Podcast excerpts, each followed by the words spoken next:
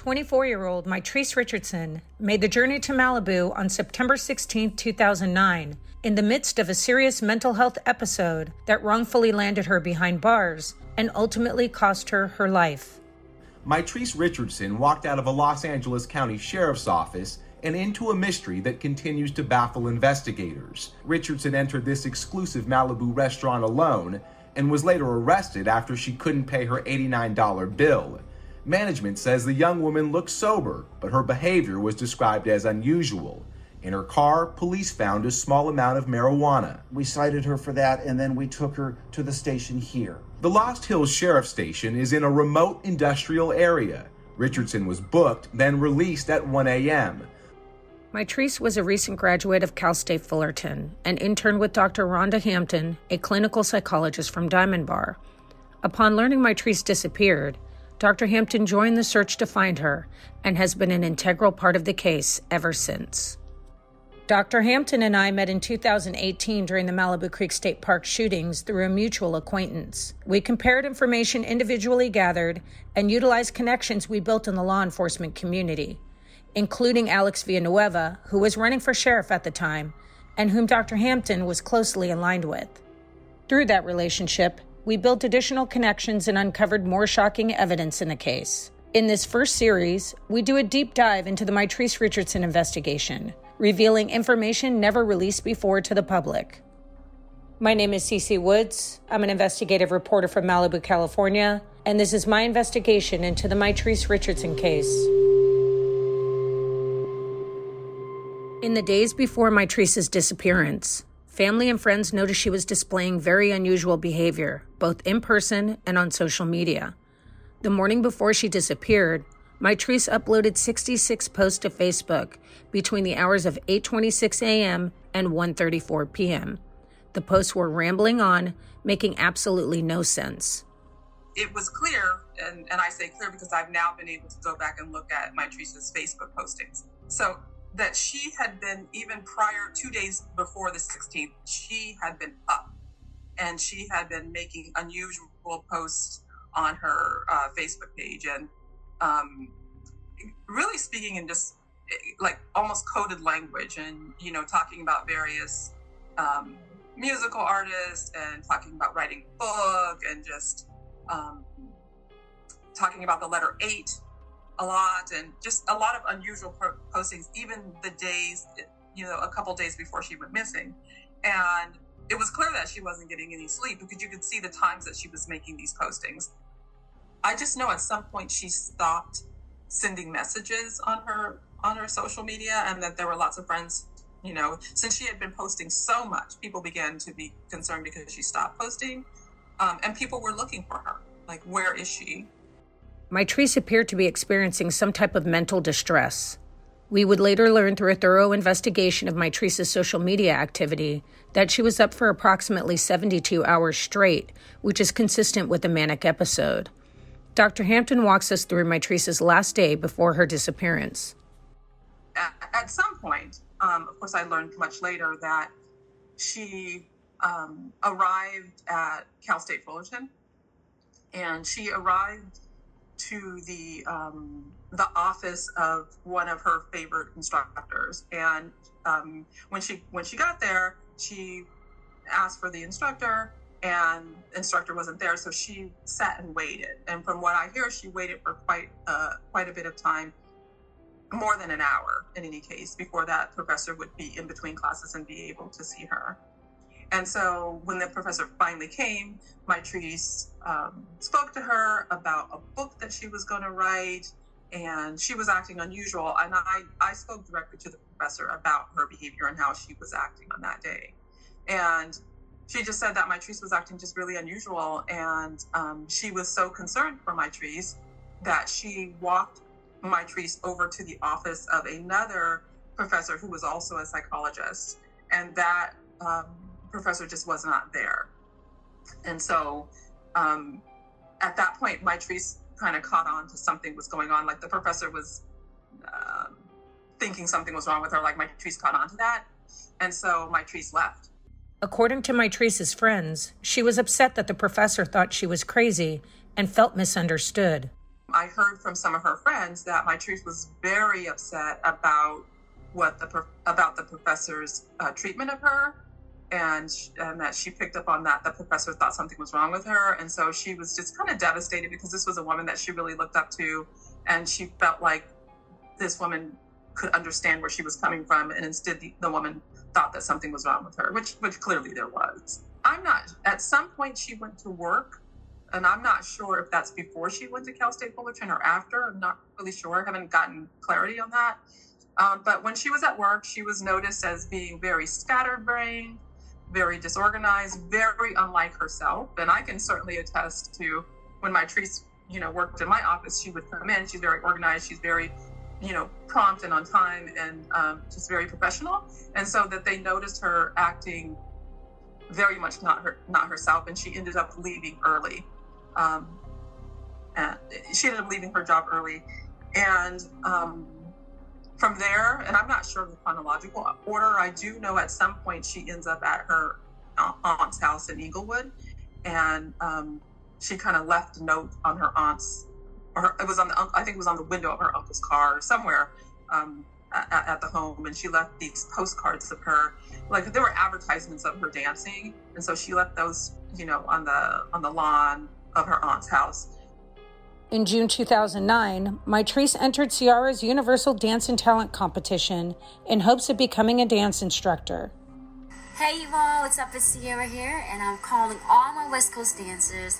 That's right, I'm calling you guys for the UDT with Universal Dance and Talent Dance Auditions, which are happening June 20th in LA, and it's going to be happening at the Basement Dance Center. At 1 p.m., we're calling out all the hip hop dancers. At 3 p.m., we're going to be calling out the modern dancers. And I'm just very excited to see what the LA dancers have to offer. I'm so thrilled. You know, UDT is all about getting the new hot dancers. So you guys bring your A game. I'm looking forward to all that good energy and just really coming out to just rock, you know, and do what you love to do. So see you guys June 20th at the Basement Dance Center. A few months later, she landed an internship at Ciara's dance studio and posted about it on Facebook on September 9th, just one week before she disappeared. Dr. Hampton would later discover in one of Mitrice's diaries that on the day of her disappearance, she had an appointment at Ciara's dance studio in Woodland Hills. Um, subsequent to her going missing, I was able to look at one of her, her diaries, and it had an appointment date and time, which would have been on the 16th, and she had a meeting at Ciara's. So I actually called Ciara's dance studio and I asked them if Mitrice had had an appointment there and if she had made that appointment. They did confirm that she had had an appointment there, and they, um, but they didn't know if she had made it, and they didn't know who the appointment with was with. So the woman who answered the phone was going to find that information out. She was going to call me the next day and tell me, you know, exactly what came of that appointment. She never called me. So a couple days later, I called back the studio and said, you know, remi- reminded the person who I was, and then they told me that um, they were not allowed to give me that information. Actually, the sheriffs had told them not to uh, give them any other information um, about trees. And that was the same day that she went to Geoffrey that that took yeah. place, correct? Yeah, that was the same day that she went to and Geoffrey. So, do we know anything after the Ciara? So, so I don't even know if she actually made it to the interview. The only thing I can confirm is that she had an appointment there. And one of the things that I learned is that Mitrice had um, she had gotten an internship or something at Ciara's Dance Studios. She had actually been there a couple of times. Um, I was able, I talked to a friend of hers, and the friend told me that um, Mitrice had applied for a job there, but um, I, I, think her dancing skills weren't quite, you know, her hip hop skills weren't quite as good um, as they needed to, to be. And so she was offered a job, but I think it was like as a secretary or something like this while she would have been, you know, getting more dance lessons herself. Right. And it just, it didn't pay my Mitrice enough money um, to take that job, but they somehow they agreed to bring her on um, as an intern at Ciara's dance studio. That's my understanding of. Uh, so she had been there a couple of times and met with somebody in that regard. So I mean, pretty much those are kind of the things that we know, you know, happened on that day. And then the next thing is that she's at Geoffrey's restaurant. It is not known why Mitrice chose Malibu for any other reason other than, according to reports, she believed the ocean was calling her. As Mitrice made her way down PCH in her Honda Civic, she was drawn to the lights at Geoffrey's restaurant. Dr. Hampton and I discussed the events that night leading up to her arrest. Yeah, so she arrives at Geoffrey's restaurant and she just in summary, because I mean, uh, you know, this is out there for people to you know to hear, and I'm sure people who followed her story have heard it, you know, numerous times. But so, so in a nutshell, she's arrived. She arrives in her car at Geoffrey's restaurant, um, and she. One of the things that she does is that she parks her car somewhere and she gets into the car of the valet and she's making claims to the valet that um, the car that they were in together was her car. Now this was the va- this was not her car; it was the valet, valet's car. But she was going through the CDs, talking about you know how this was her car, talking about how she's there to avenge the death of Michael Jackson, that she was waiting for someone.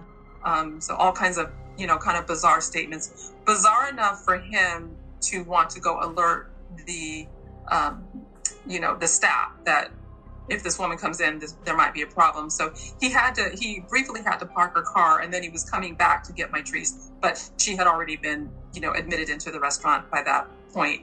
Although he did give them heads up, like she's, she's acting bizarre, something might be wrong with her. Um, they sat her down at a table alone, um, where she ordered, you know, a Kobe steak and a ocean breeze. Um, and then, and then ultimately, um, sat at the, sat at a table of, of patrons who were there and just sort of joined their t- joined their table and started talking about you know just bizarre things and you know that she was going to be famous one day and that she was going to she was called to be uh, in Hawaii and just you know reading their palms and just you know acting strange. They describe her as very friendly, uh, but also very you know very odd. I was able to speak with um, a family member of somebody who was at that table, and they were all very concerned about her. But that she wasn't she wasn't threatening in any any way, just just bizarre. Lost Hills Sheriff Station Deputy Shalette, I can help you. Hi, I'm calling from Geoffrey's Restaurant in Malibu. Yeah. Um, we have a guest here who is refusing to pay her bill, and we think she may. She sounds really crazy. She may be on drugs or something. Um, we are wondering if someone can come by and pick her up. Okay. Well, what's the address there? It's 27400 Pacific Coast Highway. And is she a white, black, Asian, Hispanic? She's um young black girl. She's probably in her 20s. Okay, what's she wearing? She's wearing a black t-shirt and I think blue jeans. Is she with anybody else? No, it's just her. Okay, so we do believe that uh, Mitrice was having a mental health episode that night uh, and based on social media posts, based on the guests at the restaurant, based on even the phone call that was made to the Lost Hill station, it was pretty clear that Mitrice was having some sort of mental health episode.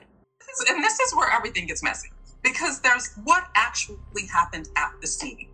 Is did you search her car consensually and why did she agree for a consensual search of her car? So if she knew that her wallet was in her car, she could have just walked to her car, got her own wallet, and paid the bill. So why does there need to be a consensual search when they could have just told her to get her own wallet? So the consensual search was her vehicle, not her person. They they alluded to her person, the fem search on the way back to to the station. Yes, the consensual search was that she, the consensual search was that she consented to have her car searched for whatever reason she would need to have her car. I don't know what probable cause they had to search her car. Um, and, and, and, and in the, they don't say why, they just say a consensual search. No one says that we wanted to search her car. I mean, like in the report, it doesn't say we wanted to search her car to see if she had money. We were told by the, by the sheriff's department that they wanted to search her car to see if she had a wallet, but that's not listed in the report. That's a big chunk of information to leave out. So she agrees to a consensual search. Even if she was going to leave without paying, paying, she never got outside of what you would consider the restaurant proper to actually be accused. Um, I mean, to to actually, you know, I, to me, be accused of stealing or failing to pay because she hadn't actually left yet. So the way, so because that restaurant, so much of it is outdoors, and including the the hostess booth, which is, I mean, it has a cover on it, but it's outdoor. She never walked past a hostess booth. So then the question I had was, well, then why were they able to have her arrested for failure to pay an innkeeper when she hadn't crossed that line yet? When they asked her to stop, she stopped. None on that is when they said, oh, well, by the way, she did have her wallet, which meant that they had her ID the entire time, which meant that if the, if the failure to pay an innkeeper was the reason why they booked her, which was the which was what they stated, then they could have just used her credit card to pay her bill. They meant that there was medication found. So here's the thing: if there is medication found in your car, um, then then that's a health condition then that means that someone has to come in and they have to make a determination whether or not what kind of care that she's going to need. Now, at the Lost Hill station, they don't have medical facilities, so she would have had to be taken somewhere that does have um, medical facilities in order to treat whatever condition she had. That's not uncommon. You know, if you walk in with with a, a, medical condition and you need medication, it's not uncommon for smaller stations to have to, you know, send you to the larger you know, maybe downtown or somewhere where they have medical facilities. That did not happen in the case, in Mitrice's case. I want people to know specifically that we have never been told uh, in a consistent manner what happened to my Teresa. I, we don't know if she had her driver. We don't know what they found in, in, in her car because we were, and I'm going to reiterate this, we were told that she did not have her driver's license. And then we were also told that she did have her driver's license. And then we were told that she had to go to the station only because she didn't have her driver's license. But then we were also told that she had to go to the station because she had less than an ounce of marijuana. My point is, you, can read things in this report that are very inconsistent with what, what the sheriff department has said and what the OIR um, is telling us. I am calling. I'm a little frazzled right now. I understand my daughter is being brought into the station. My Treese Richardson has they made it to the station yet, and she's been booked. Okay, is, is do you know where she's coming from? Uh, it's some restaurant out in Malibu, and I, I didn't even think to get the name. The okay, manager yeah, came the only the only place we have somebody that's in custody that they just announced on the radio that they're coming up is from Geoffrey's in Pacific Coast Highway. It's Oh. the only female that's being brought up to the station as we speak. They actually just put it on the radio right before you called.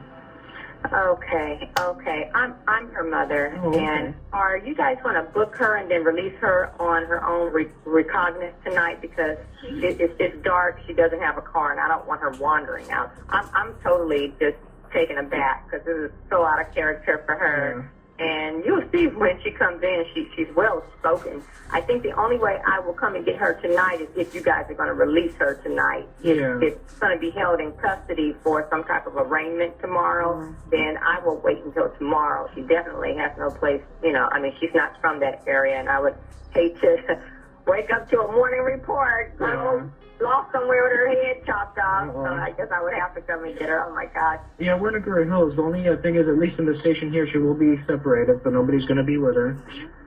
Uh, so at least that's, you know, the plus thing, so you don't have to worry about her safety. Uh, Oh yeah, no, I feel safe with her being in, in custody. It's being released, but I'm worried about it. It's crazy out here. All right, well then I will more than likely call and touch bases with you guys a little bit later. Um, yeah, once she'll she call gets you as soon as she comes in, too. Blackville Sheriff Station, here can I help you?